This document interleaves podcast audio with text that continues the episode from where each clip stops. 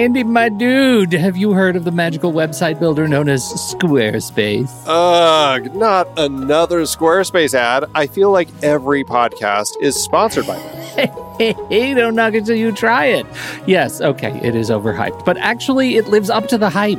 Squarespace is like a website fairy godmother. With a click of a button, your site transforms into a beautiful masterpiece. A website fairy godmother? That sounds interesting. What makes it so magical? Well, for starters, those slick templates make anyone look like a professional web designer. Pick one, customize the colors and fonts to match your brand, and voila. Plus, the drag and drop fluid engine is so easy, your grandma could build a site on Squarespace. Well, she did knit me a lovely scarf last Christmas. Maybe website design is next. Exactly. And when you're ready to sell your Nana's handmade scarves online, Squarespace has built in e commerce. Add a store with one click, get flexible payment options, then watch those sales roll in. And when she wants to teach others her steezy scarf skills, Squarespace's new courses feature is just the ticket. Nana can set up her curriculum and enrollments and payments in a snap and become the next e knitting influencer. Ugh, wow, you really sold me with the grandma angle. Sign me up for that free trial. Just go to thenextreel.com slash squarespace and transform your site into a beautiful Squarespace masterpiece. Well, thanks, Pete. Even though it's overhyped, Squarespace actually sounds perfect for Nana's site's needs. Appreciate the warning on the ads, though. I'll brace myself next time I listen to a podcast. Anytime. Let me know if you need any help getting that site up and running.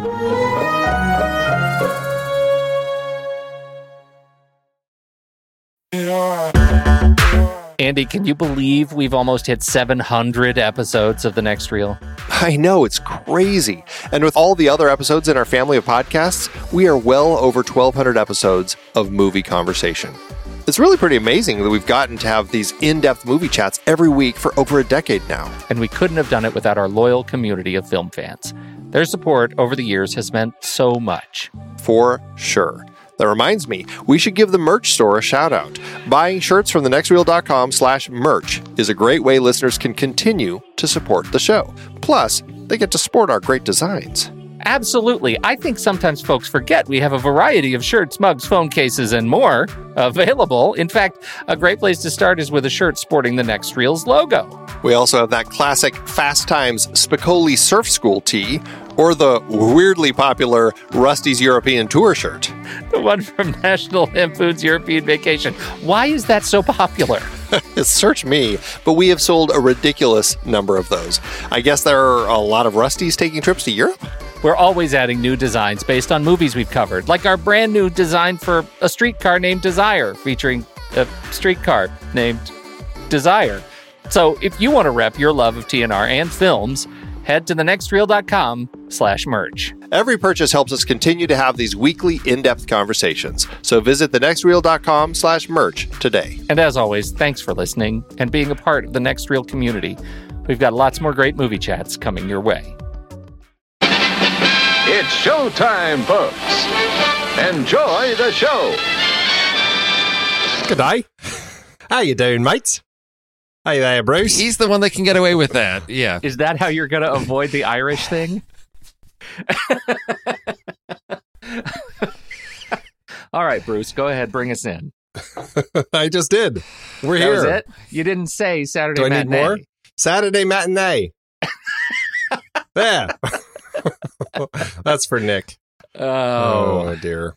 I got another thing for for Nick. Actually, this is from Nick, and uh, this probably should have been my trailer pick this week. Where you guys stand on climax? Is this a thing that I need to see?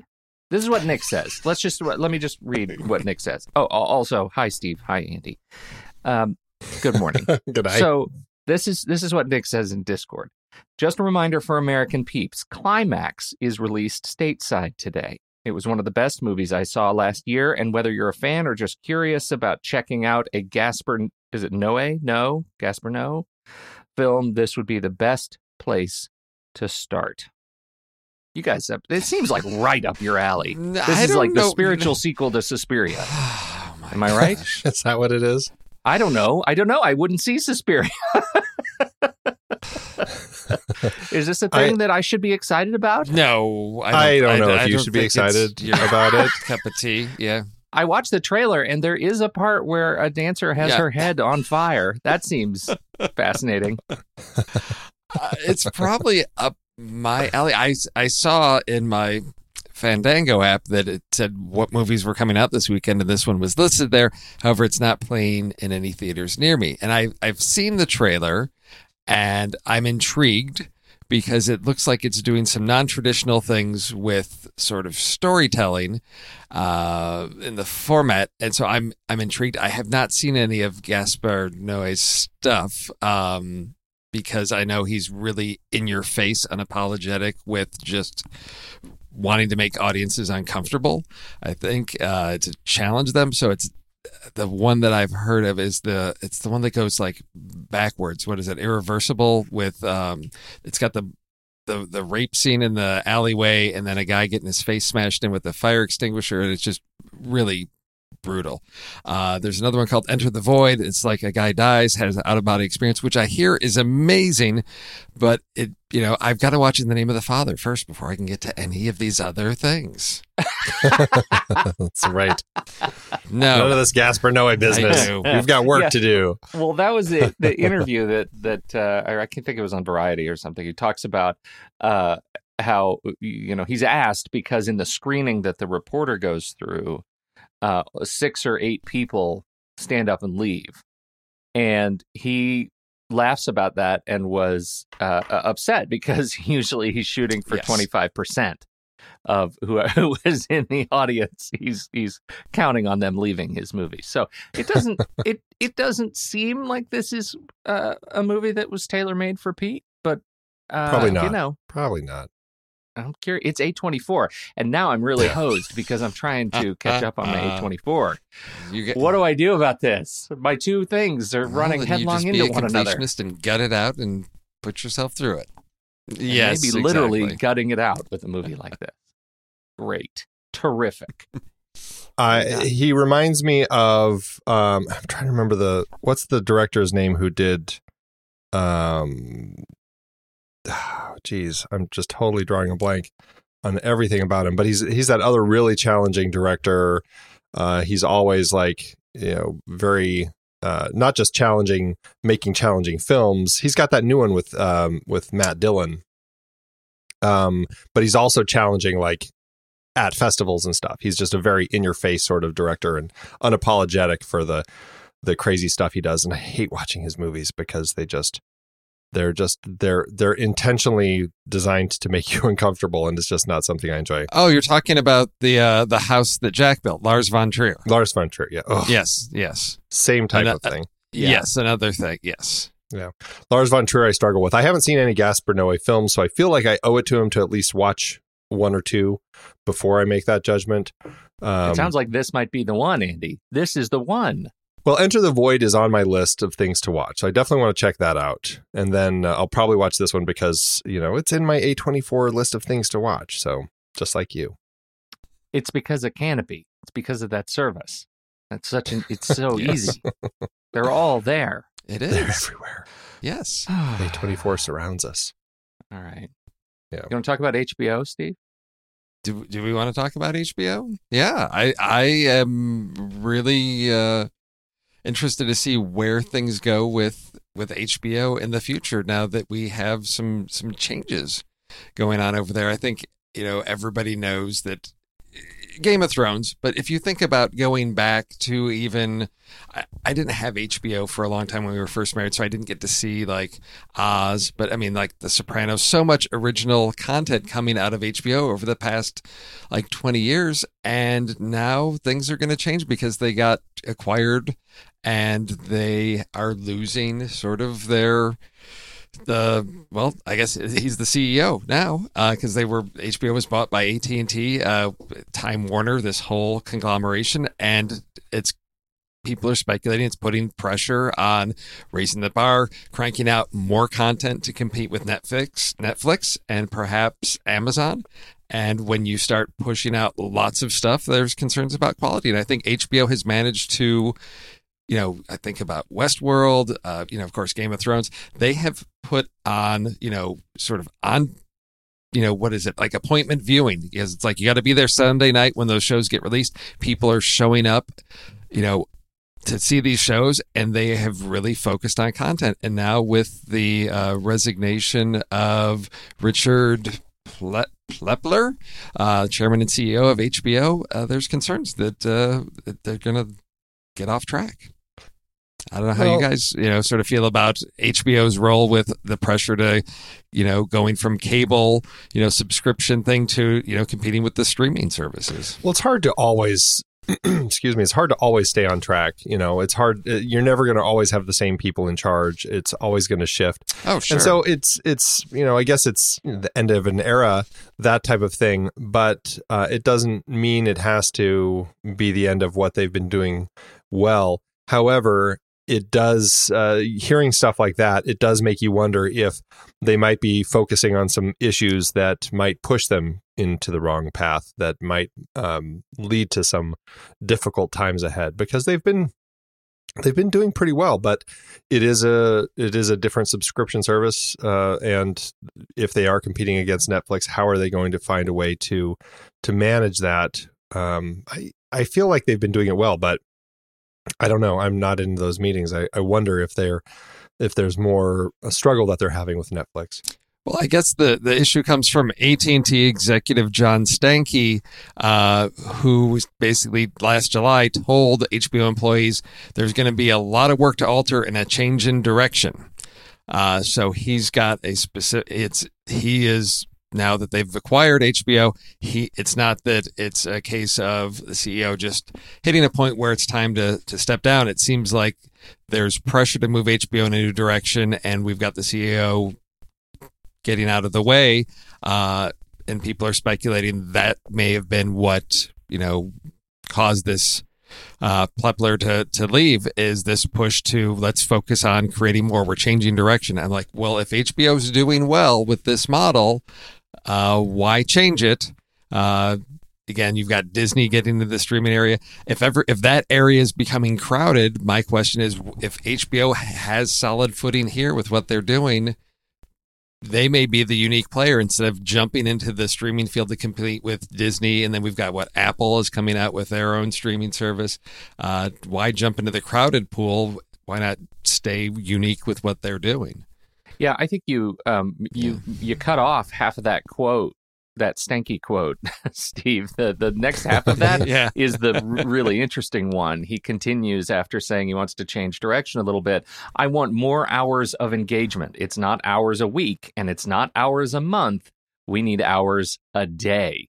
Uh, referring, I'm assuming, to hours a day of people sitting down and watching HBO. I want to HBO and veg uh, is is going to be, I, I think, the new mode. Um, and and that makes me a little bit nervous because HBO has always been the premium channel, right? I mean, it's the channel that has Yes. the highest quality, not all the things. Uh, Netflix has a lot of crap that you gotta sift through. You gotta kind of know what you want. You gotta be willing to to wait a little bit, and you just don't have that issue as much. I think with HBO, I'm one of those HBO because I don't watch it for the movies because the movies I can get elsewhere. yeah. I watch it for a very few shows, and I also now that I can turn on and off the the service easily. I watch it for Game of Thrones. I, I watched Oz. Yeah. I watch it for just uh, some shows, uh, and so I, this is I, I don't know. This it makes me nervous uh, because if if HBO is another place that has all the things, I, I don't need it. Yeah, that's. I mean, I don't understand this pressure to get to hours engagement per day. You're getting my whatever twenty. If I subscribe through added on through Hulu, it's like fifteen dollars a month. You're getting my fifteen dollars a month whether I watch one hour a month or a hundred hours a month. You, it doesn't change the revenue stream you get from me. And I guess I can understand breadth of content to get more subscribers. It's something that has always puzzled me with with Netflix. You know, it doesn't matter, you know, how many people watch, you know, Stranger Things. If your subscriber base doesn't change the number of people, you can add more shows and they're watching more, but your revenue doesn't increase. And again, this is my big challenge with this model. I guess maybe getting more content if they're diversifying, getting people to subscribe because, you know, Game of Thrones isn't their thing and neither is, uh, you know, The Wire or Sopranos. That's not their thing. They want to get a new demographic in there. That I could get behind. But just to say we need more engagement per hour per day does not make sense as a business model for me. It- It's interesting to see how things are going to shift with that. I'm I'm curious to see uh, what. Yeah, I guess time will tell. We'll have to see what sort of programming they start doing, and uh, if they're going to come up with a glut of material like Netflix has as a way to combat Yeah, I- that. I have no idea. I really hope they don't go after the super. I really hope they don't go after the superhero market because it seems like every streaming service has like tried. You've got you know Netflix had Marvel, and th- then we have uh, DC's launching has launched their Well, own. don't you feel like everyone's going to have to because that's that's a market. Like Yeah. in order for them to gain I that crowd, like because it's it's you know targeting a different age bracket. Some of them are in particular Yes. like younger crowds. If they if not because I think that's the thing that HBO has is it's seen as very much an adult channel, right? Especially True. if you watch like Yes, those yes. that that commercial that they did where you know it was all those people like uh it there it seemed like they were you know doing uh just porn films or whatever as these actors were talking to their family members yes, telling them the story. And they're like i think you're in a porn. No it's hbo oh okay. You know that Yes. whole thing.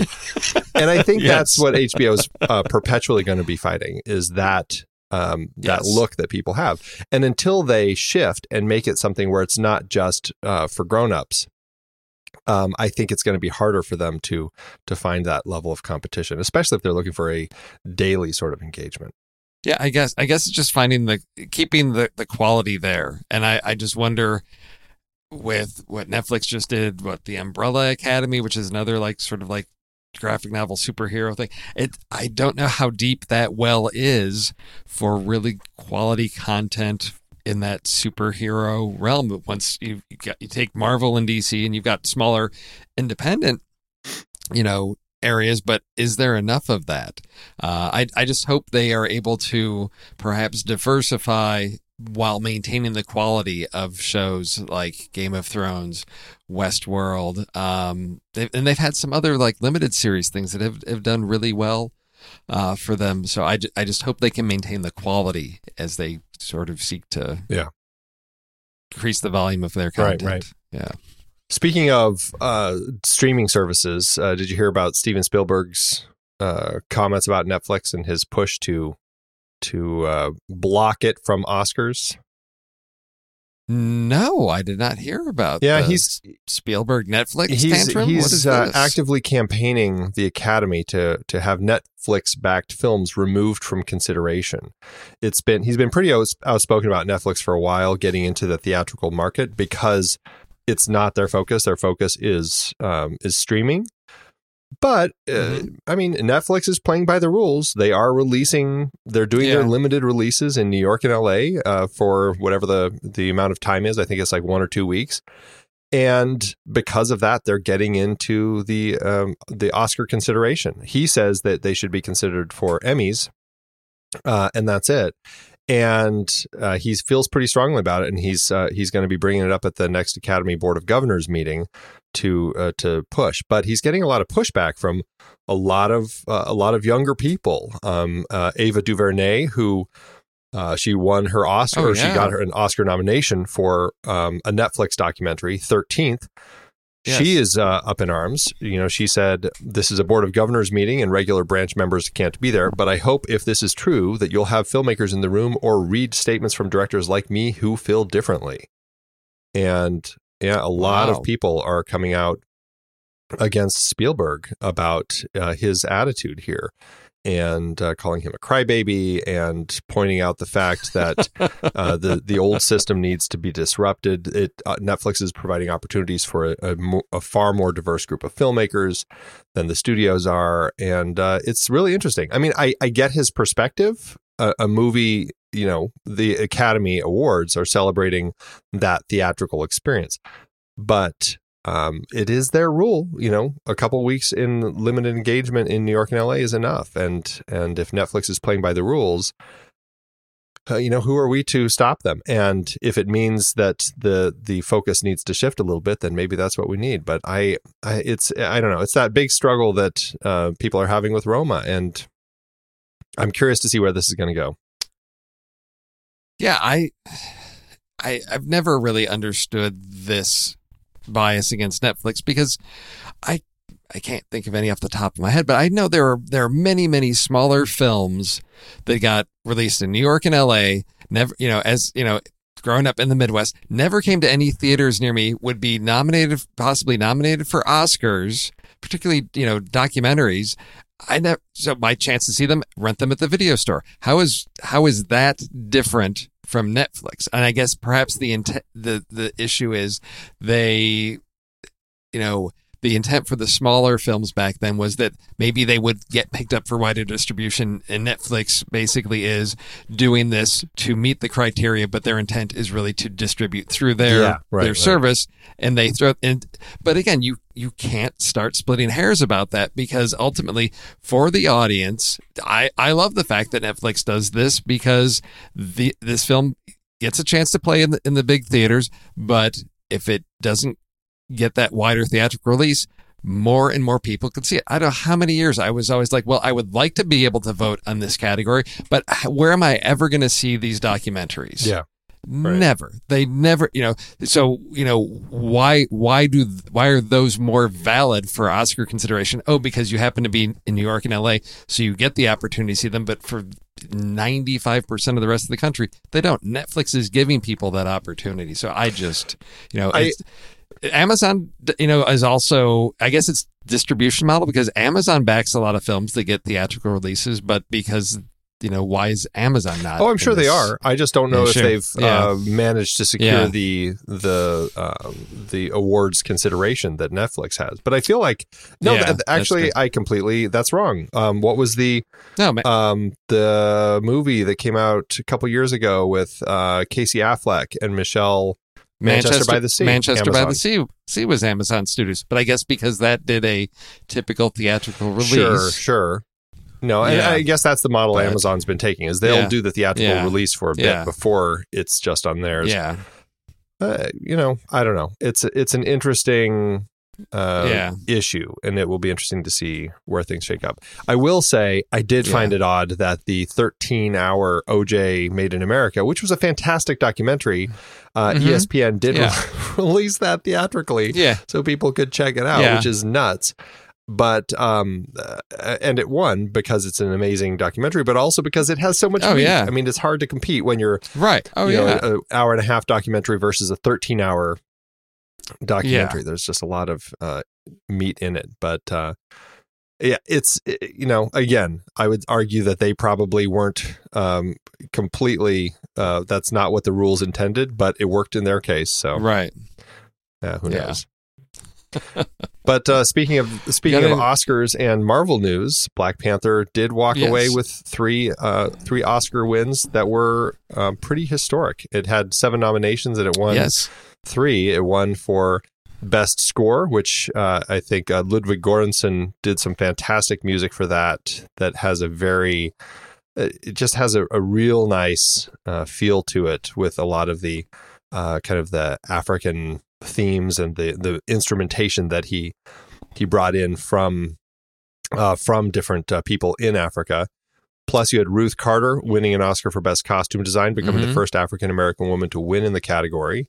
And uh, you also had uh, Hannah Beachler, who was uh, got an Oscar an Oscar for Best Production Design. She was the first woman of color to win for the category, and the first African American to ever be recognized with a nomination. Now, I was really excited to see it get the costume design and production design because really this, I mean, that was one thing I took away from that, you know, viewing is creating a whole new world. Uh, you know, in the in the Marvel universe, I I guess you've got Guardians of the Galaxy, but that's sci-fi. But it to me, this was it reminded me of like Lord of the Rings. Like you're creating a, whole culture and history uh, of, of of Wakanda and getting that communicated in a film where you've got so many other things going on. It was something that just really stood out of just how well defined uh, the, the, different tribes were. Everything to that, I was so thrilled to see it walk away with those Yeah. awards.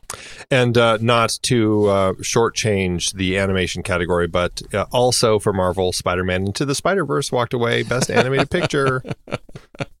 that to me that walking into the that was one that I knew without a doubt that was a oh, certainty on that one. I, I looked it, there were so many other things that were up in the air for various reasons. That one I said I know this is going to take it. There's just no competing in this category. That was by far the best animated film of the year. Everything else, I I going in, I thought Glenn Close was you know going to be a lock for that and was surprised because you know it was several years ago she got you know nominated for Albert Nobbs and it's like the Academy saying we want to we want to recognize the work that you've done. We're going to nominate and you know doesn't get it. So I, I guess we're counting on a lifetime achievement award for Glenn Close sometime down the road unless you know there's another uh, you know Oscar worthy Well, performance that uh, she's going to knock Did you hear? out but Because uh, I, I think because of her uh, the popularity with her award nomination and just kind of Mhm. her name uh, having such buzz again right now.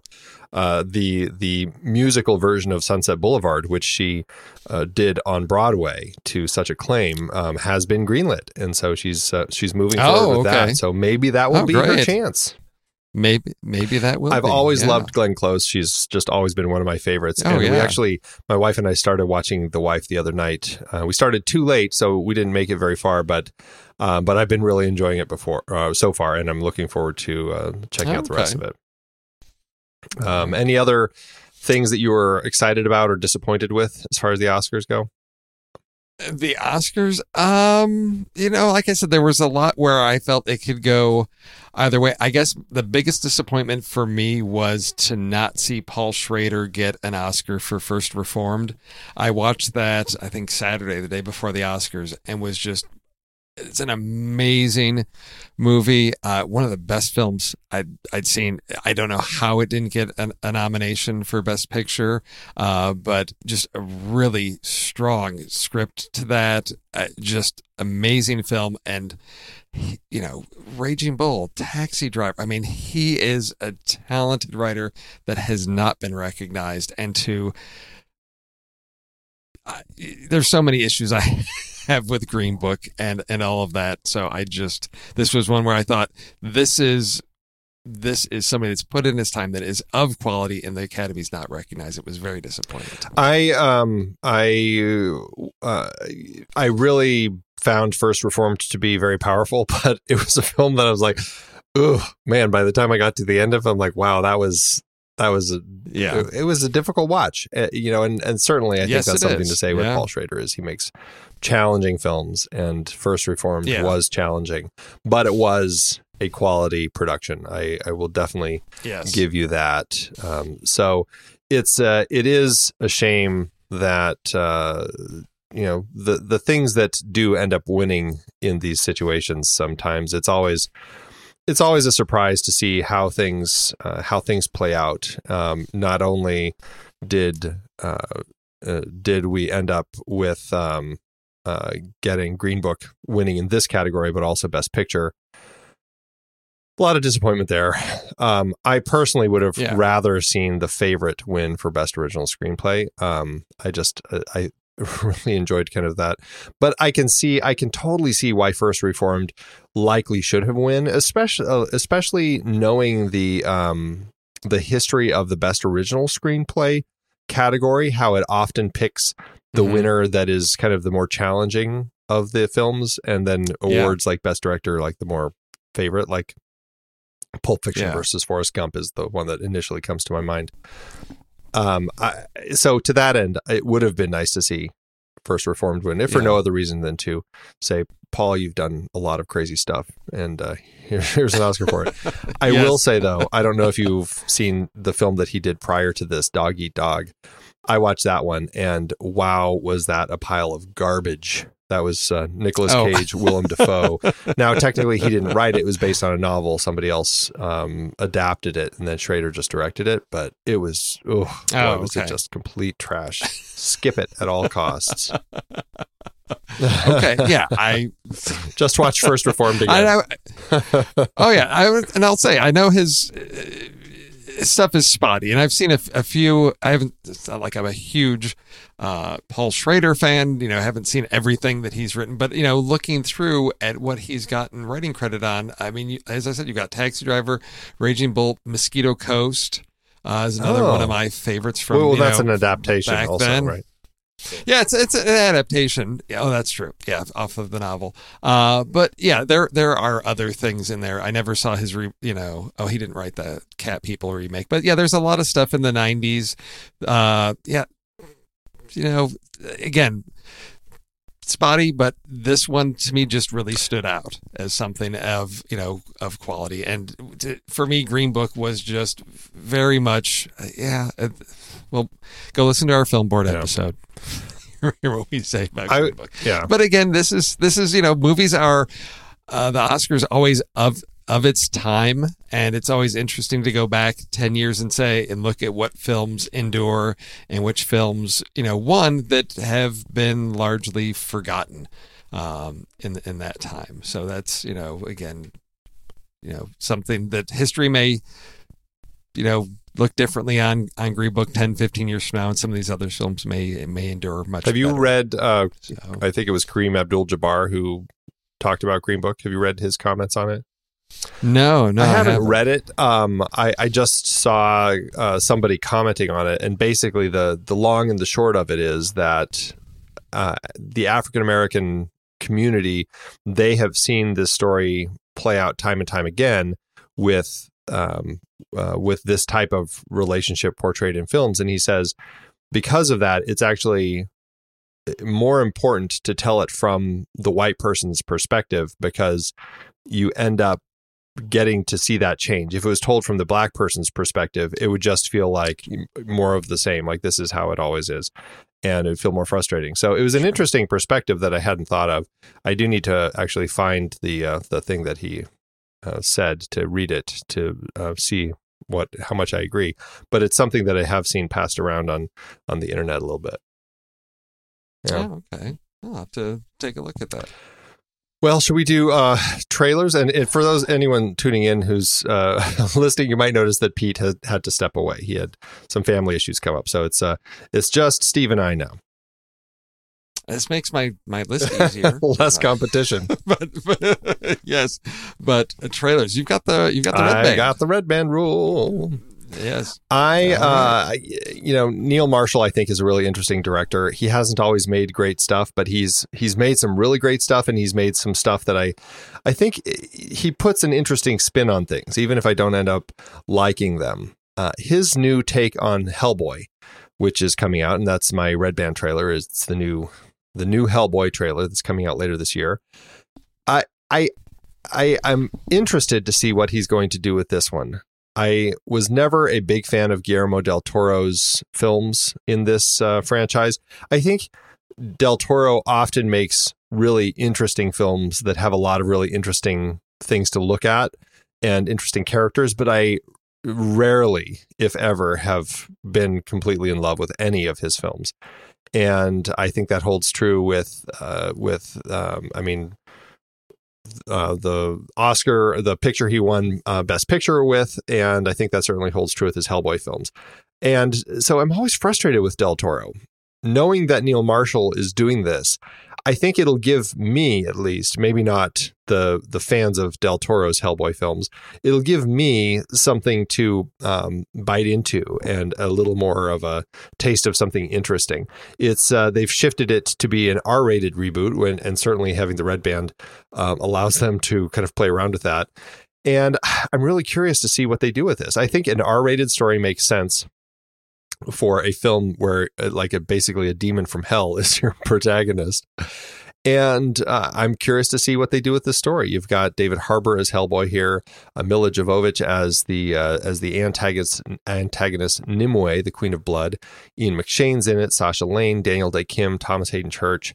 Uh, I, I, Sophie Okonedo is in it. Uh, Brian Gleeson. It's an interesting cast, and I'm curious to see uh, what they do with it. And knowing that it's R, knowing that I think that I can't remember if it's uh, um, uh, Mike Mignola, who said it's um, you know the bloodiest that they've ever made one of these films. Um, I'm curious to see it. What do you think?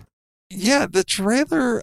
I I had mixed feelings about this um, because it looks like it's it's. I don't want to say silly, but it is definitely embracing more of the comedy that I'm I'm seeing in this, and I know that's part of what I recall from you know Del Toro's Hellboy, particularly the attitude of of the character. But it just seemed like there, uh, it's embracing full comic book type of we can do all kinds of things. I'm I'm concerned about the scale of stuff because it seems like ever since. I don't know, the Hobbit Battle of Five Armies. It's like, how large scale can we make things? And it becomes so for me overwhelming that it, the the scale of like how is Hellboy going to stop armies of you know millions of, of demons or or whatever. Um, but I I am intrigued with this. I like the look of it. I like David Harbour in this. Uh, it, there's little things like when the, uh, the scene that they show where they're raising Hellboy out of the pit, the Nazis wearing like the 3D glasses with one blue lens and one red lens, and I thought, okay, I don't know how to take this. Is this a movie that's you know really self aware of itself? It's embracing this. Uh, I don't know, but I I did enjoy. I didn't love you know Del Toro's. I I did enjoy them. I didn't have any you know issues with them. I thought yeah they were fine, and I enjoyed watching them. This one I that's what I'm expecting. I'm going to go see it. I'll enjoy it. It won't be my favorite of the year, but uh, I I think the cast looks really interesting. It looks beautiful, gorgeous. Um, yeah, we'll we'll see. I'm I'm sort of riding the fence on this one because I feel like it could go either way. Uh, see, that's written by Andrew Cosby, and this is, I guess, what sort of plays into the comedy piece. Uh, he was a creator of a TV show, I think it was on Sci-Fi Channel called Yeah. Eureka. Yeah, so which has you know it was a smart you know sci-fi show, but definitely you know rooted there in in comedy. Uh, so I see interested to see how well he balances that in Hellboy. That we get the the action that everybody wants out of this.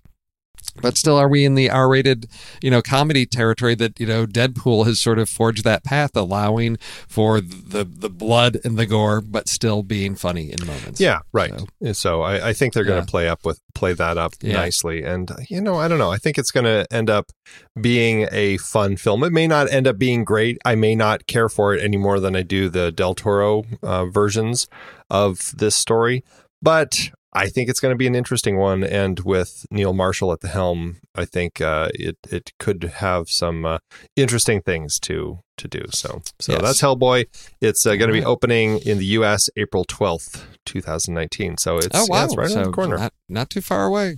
Yeah. Okay. It's interesting that we've the, the, what I would normally think of those summer movies are creeping into the springtime a little bit more earlier. Uh, I guess I guess we can blame Marvel for that. I feel like that goes. sort of just broke open. I They, feel like it even goes back to like the Matrix, which uh, opened in April. Oh, I mean, it- yeah. it's it's been something that they've played been playing. Actually, that Yeah, opened very end of March, March thirty first.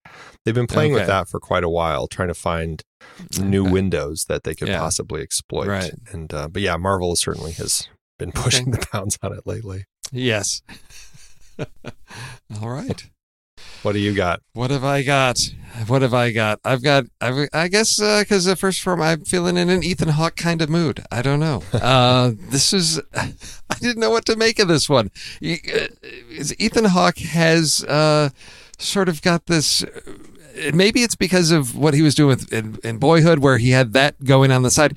He was always, you know, seemed to be involved in these like little smaller projects, uh, fun things, and this to me sort of falls right in that. This is uh, called Stockholm, and it's the strange story of the infamous 1973 hostage crisis in Stockholm, where we get the phrase Stockholm syndrome.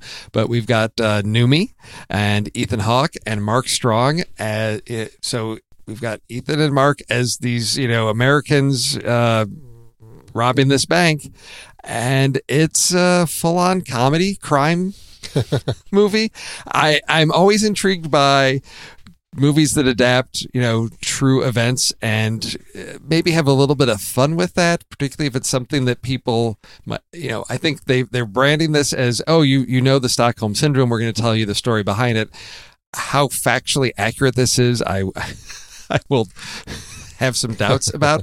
but I think it's interesting to see this story being told because everybody is aware of the concept, but what you know really happened. And i think it's it's intriguing. There's a few moments in the trailer where the bank tellers realize that you know the the police aren't telling the whole truth.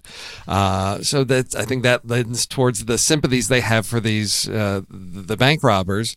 But this one just looked like uh, a lot of fun uh, wasn't anything I expected, and I always enjoy uh, Ethan Hawke when he's not playing so serious. I like to see him uh, sort of you know hamming it up, having a little bit of fun here. Uh, this is written and directed by Robert Budreau, and I am not familiar with any of his other work. He's done just a, a f- directed a few other things, worked with Ethan Hawke on um, another film, uh, but this is uh, he's writer director it's coming out in April at the Tribeca Film Festival.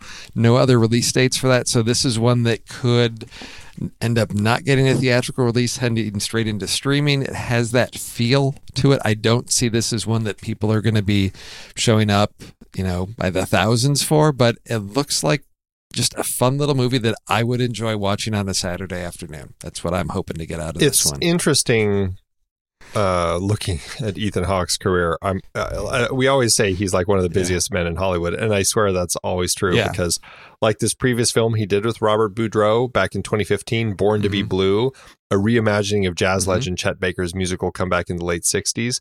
I never even heard of that film before. Right, exactly. I I swear that that boy is busy, busy, busy. I uh, th- yes, yeah. This was kind of like uh, the the interesting uh, shift in tone with what's going on in in Hellboy. This kind of is the same, where it's like this bank robbery. It's this heist film, but they make it look so funny. Like every, they're really amping up the this the quirkiness of the story. Yes, and yeah. I it was one of those things where I'm like, okay, I I you know and they emphasize that even in kind of the text that comes up. You know, it's the I can't remember what it said, but it's like the the uh, the you know the the craziest story you've ever heard about the the famous um, hostage crisis or something like that. Right. And yes. uh, it's so it's interesting. I I don't know anything about the actual case that the the phrase Stockholm Stockholm syndrome came from. So the fact that they're telling this story, I find really interesting, and I'm actually looking forward to uh, to seeing this one, even if it may. I, I it's one of those ones where I I hope it's interesting. I hope it's good, but I'm more curious yeah. just to kind of see the story now because they've they're portraying it in such an interesting way. Yes, exactly. Well, we'll see. Uh, you know what where it ends up. Uh, if it maybe maybe gets one of those smaller theatrical releases, but uh, you know, I, Ethan Hawke, I I haven't seen everything, but usually I'm at least entertained by the things sure. that cho- the projects he chooses to be in. Uh, you know, sometimes there's you know pleasant surprises like Predestination. Yeah, uh, you, you or First know. Reformed. Yeah, or First Reformed. Yeah. Exactly. Cool. And that one didn't have a release date, as I recall, right? No, it's just Tribeca, and then well, that's Tribeca last sometime year. 2019. Oh, was yeah. it last year? Oh, okay. So it's it says April 2019. There you go. Yeah, that's or or, or sometime 2019. So we, we shall see. All right. All right. All right then. Well, it's time for our lists. This week we are looking at or uh, Rocky Balboa is the film we're looking at, and we threw the options out to the group, and apparently our options were not very exciting because.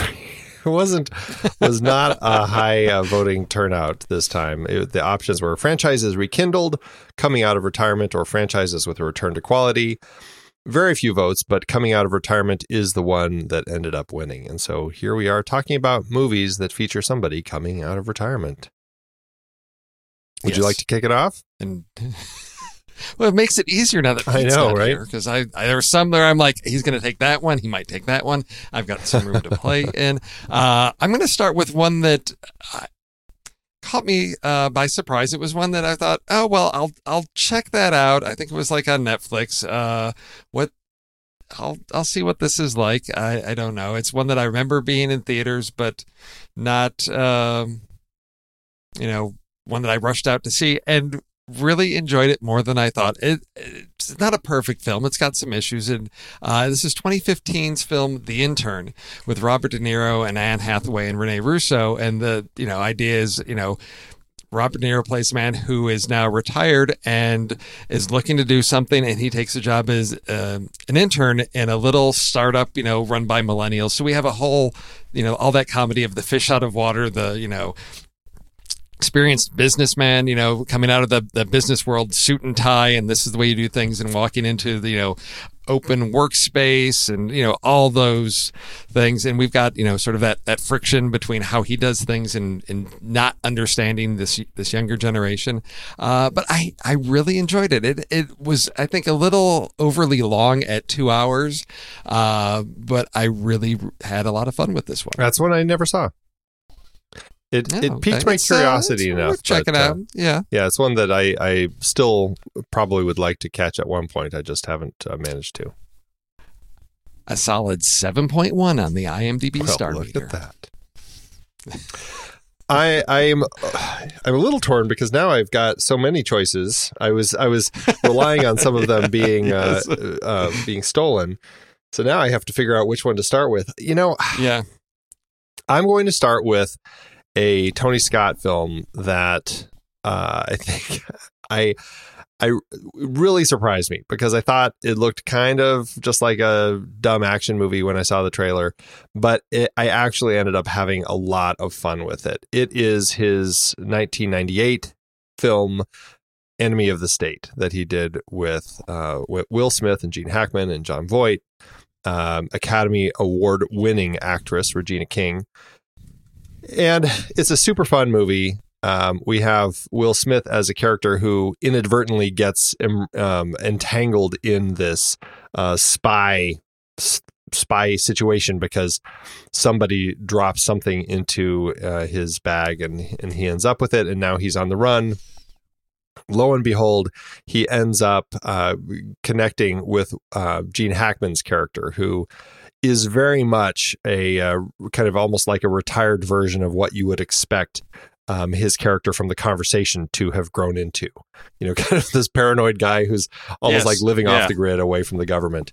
And he has to kind of uh, come out of retirement, I guess you could say, to to help Will Smith's character uh, kind of get through this whole situation. And and uh, yeah, I had so much fun with this movie. It was a blast, and it's one that I uh, certainly look forward to revisiting at some point.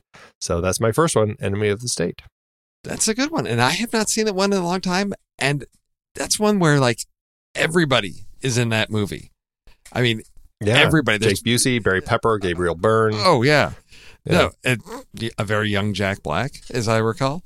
Uh, yeah, that Oh, I don't that one that, yeah. yeah. this this one was a lot of lot of fun uh yeah very much that you know espionage type of thing so i loved seeing gene hackman in this uh yeah this is one that's probably well worth revisiting i'm hoping it holds up after 20 years and doesn't feel too dated i think some of the technology is going to probably appear like really clunky and awkward compared to what we have nowadays but just the the, the concept behind it uh was a lot of fun yeah had a great time with that one definitely, definitely. Good, good pick. Did not think about that one. I said, haven't, well, Gene Hackman's been retired for so long. There haven't been a lot of Gene Hackman movies, but when you think of somebody coming out of retirement, that's the type of, uh, you're going to cast a Gene Hackman. That's for sure. right, right. Or, uh, with my next pick, you're going to, you're going to cast a, you know, a Bruce Willis in what Pete likes to call the geriatric action movie, Red. my second pick. Uh, this was one that I just loved how much fun this cast seemed to be having in this movie when you've got Bruce Willis and Helen Mirren and John Malkovich, um, Morgan Freeman. Uh, just this whole idea of a guy who's retired and getting pulled back in and getting his his old team back together. And this one and its sequel, I just had a lot of fun with with both of these films. That's my second pick. Another one I haven't seen. You have not seen either one? Oh, I know. I, I've, I've somehow missed it. It's another one that I was curious about. I'm certainly uh, not trying to avoid it. I'd be interested in checking it out. I just haven't managed to. yeah, PG thirteen action. You know, with a little bit of It's comedy. such a great cast. Yes. Another one with Oh. a really great cast. yes. So Oh, yeah. yeah, a lot of fun with that one. Okay, put it on your list. excellent. Yeah. Okay. Um, I I'm trying to figure out what to. I, I I'm going to throw this one in there. I I am not going to say this is a favorite of mine, but I think that there was some really interesting stuff done with the film.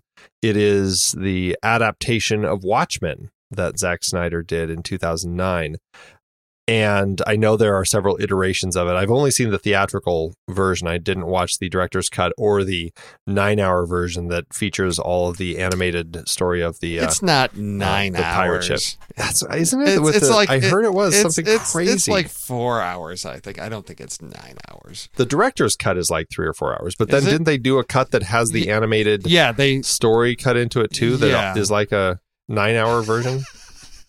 I don't remember. I know it's longer because yes, they they tried to put everything together so to sort of replicate the experience of reading the graphic novel, which has Right. in addition the the sort of the whatever the slave ship you know graphic novel that one of the characters is reading plus you've got excerpts from uh Right, the Black Freighter, yeah right. so you've got that and then there's the uh autobiography from one of the characters that you've got excerpts from um let's see the ultimate cut brings it from 162 minutes to 218 minutes um and it we- interweaves the animated black freighter short in there so two, Yeah. yeah, So two. Okay. Yeah. So it's not. It's not nine hours. Nine hours. But I, don't, yeah, I don't know why I have it in my Oh, head all this time. no, that's- but I'm like, that's a because you don't want that much Zack Snyder, and yeah, that's a that's a lot of Zack Snyder. yeah. So three and a half hours Yeah. is much more Yeah, doable. I I should check that out at some point. I'd be very curious. I did watch the Um, director's cut just uh, last year because I was I was curious. I picked up uh, copy a used copy of the DVD that had the director's cut. Um, I was intrigued and interested in seeing that ultimate cut that put everything together, but I think Zack Snyder said he prefers the director's cut. He put the ultimate cut together for you know, like super fans, but doesn't feel that it really works. You know, pacing and all that, and that's why he Yeah. has the director's cut, which is uh, I think added like like yeah like 20 25 minutes and uh yeah i i saw the original cut and then i saw the director's cut it had been many years in between. Uh but the director's cut i felt you know the movie is there's a lot of story. I did enjoy the director's cut and i couldn't tell you unless i had a list in front of me what the differences were. There may have been one or two extra scenes but it may have just been extending some scenes a little bit giving them a little bit more space for characters or something like that. But that's a, right, right, right. so who's the character I'm that's coming out of retirement in this one? It is Nite Owl. Ah, Uh, Night yes. Owl had retired. Daniel Dreiberg. Right. He uh, he had retired, and because of this whole thing with uh, the superheroes getting knocked off, uh, Rorschach right. uh, brings him back in to start uh, getting getting his costume back on. And I just love that uh, Patrick Wilson, who plays him, put on twenty five pounds to Yeah. kind of give him that you know retired overweight superhero look. It was great. So Yes. it's it's such a fascinating film to watch. Uh, I love reading the graphic novel. Yeah. Um, I do need to, to watch the film again, but uh, it's not perfect, but it is really interesting. Yes, it is. And that's my next. So, all right, Okay. we're down to the last slot. Oh, I. Where do I go? Because this, when I build a list, it's there's some of the obvious ones, and then I I try to dig stuff out. Perhaps, um, I will go with since Pete's not here, and I assume we, we could probably do our what we think Pete would have picked list. we should. Uh, so I'm Well, Enemy of the State was probably on his. I probably stole that from him. I'm going to finish with one that um, I remember seeing in the theater, and this just, I have not seen it in a long time, but it just hit me as like a perfect film at a perfect time to reinvent a genre um, and just an amazing cast. Unforgiven is just one of those. I have not seen it, but every memory I have of that movie is just it wowed me from beginning to end with the performances, reinventing the Western, a movie where, you know, typically you have good guys and bad guys, and we're in moral gray area of who's, you know, everybody's got some corruption in them. Uh, just blew me away when I saw it in the theater. Um, and we've, for me, that's my number one coming out of retirement film. That's uh, the first deal All right. about to do that one too. Uh, yes, such a great movie. Uh, it's really, I think, one of Eastwood's best, and it has just great performances all around. Um, Eastwood, Morgan Freeman, Gene Hackman again. It's uh, really solid, Yes. solid production. Well, then that um, puts me in a spot where I'm trying to pick one of these two, and I guess I will go with this one. It is Blade Runner, which is also just one of the the greats. This uh, is just a brilliant sci-fi film, and uh, true enough, uh, uh, Deckard is a former police officer, and he is uh, brought in by Gaff to his former supervisor Bryant, and uh, his he has to come out of retirement and go back to working as a Blade Runner to capture these four replicants that are illegally here on Earth. And uh, it's it's just always been one of my favorites. Such a great film. Uh, I think that Ridley Scott really set the bar pretty high um, with this film as as just a, a masterpiece of of science fiction cinema. So uh, that's my final pick, Blade Runner. That's right. And what does he do with the replicants? He retires them. right and also i love that there's that ambiguity like Yes. is he a, rep- a replicant himself Oh yeah. Now both those uh, Blade Runner and Blade Runner 2040 uh, not 2049 two just solid performances there. Perfect. amazing All right. all right what did you do you have any backups you want to I, throw out I had I had my you know my my backup. Uh, you know when you make uh, Keanu Reeves come out of retirement, you get a whole new franchise in John Wick, and for me that was uh, Mm. a nice transition point. I think in Keanu's career of playing a the sort of the you know more more grizzled you know retired guy, although he's not that old, but you know clearly world weary. Uh, so I had that one, and then I had a sort of tricky one, which was Logan Lucky, which is actually Steven Soderbergh's return from retirement because he said he after Oh, he did that. Uh, uh, uh, what was the one that he did for HBO? Uh, the um, the piano, Versace one not Liberace. Yeah, Liberace Versace yeah. After Liberace, that he said he was going to retire. Then he did, you know, a few little things for cable, but this was his sort of return from retirement uh, on the cinematic screen. Logan Lucky. So that was my Nice. other. What did What did you have? Uh, I had a few options I had Tinker Tailor Soldier Spy Oh, uh, when yes, they uh, bring Smiley one. back in Yes. Kill Bill Volume One when uh, when the bride uh, gets Hattori Hanzo, Hanzo to come out of retirement Yes. to make her the sword Yes. And then, of course, how could you not have a list of coming out of retirement without including Star Wars? Because Obi Wan Kenobi has to uh, jump back in and uh, and help Luke out. Yes, he does. oh, goodness. Oh, yes. All right. What- So we got to we've we got to uh, up our game for for this next list because this one was people were not motivated. We got to inspire them with some good choices. Well, we are looking at Creed. We're Okay. continuing the Rocky franchise, and we're we're doing a jump out of Rocky's life, and we're jumping into the life of the uh, the son of his former opponent, Apollo Creed. We're looking at uh, the story of Adonis Creed, and it's going to be a fun one to talk about. So, uh, you know, I was thinking that we could do one that is like, it, I think it would actually be impossible coming up with lists for it, but sequels that follow characters who you know who weren't in the previous films and like the only one that came to me was the fast and furious like that new one that they have with hobbs and shaw Yeah. uh you know, Yes. because that's it's kind of a sequel it's in that same world but Yes. it's different It's- characters so i don't it's know The It's- spin-off sequel with a yes. Yeah, you get those on TV exactly. a lot, not so much in films. right Yeah. like uh uh the jeffersons Yes. or frasier Frasier. Yes. Uh, yeah. The, that would be challenging because, yeah, I can't think of many. I'm sure there are some really obscure ones out there where some character was a minor character and we we get get a film. Uh, but yeah, I don't know that we're going to get a lot of that. That I was I've been trying to think what we would do with this. Uh, do we have a list that maintains that connection to the Rocky franchise and its role there? Uh, or do we just look at this as a film by itself and say, okay, what is this one about? Uh, and, and try and come up with things because it's a really unique place that this has in this uh, in the in the world of Rocky. Yeah, Yeah. it's it, it is really interesting where the protagonist we followed for Yeah. six films is now a supporting character. Yeah. Uh, so it's it's an interesting shift, but it's a really hard thing to make lists of. Um, we could certainly look at um, we could do uh, films dealing with illegitimate children. Oh, okay. Yes, I think that. Give us something easy.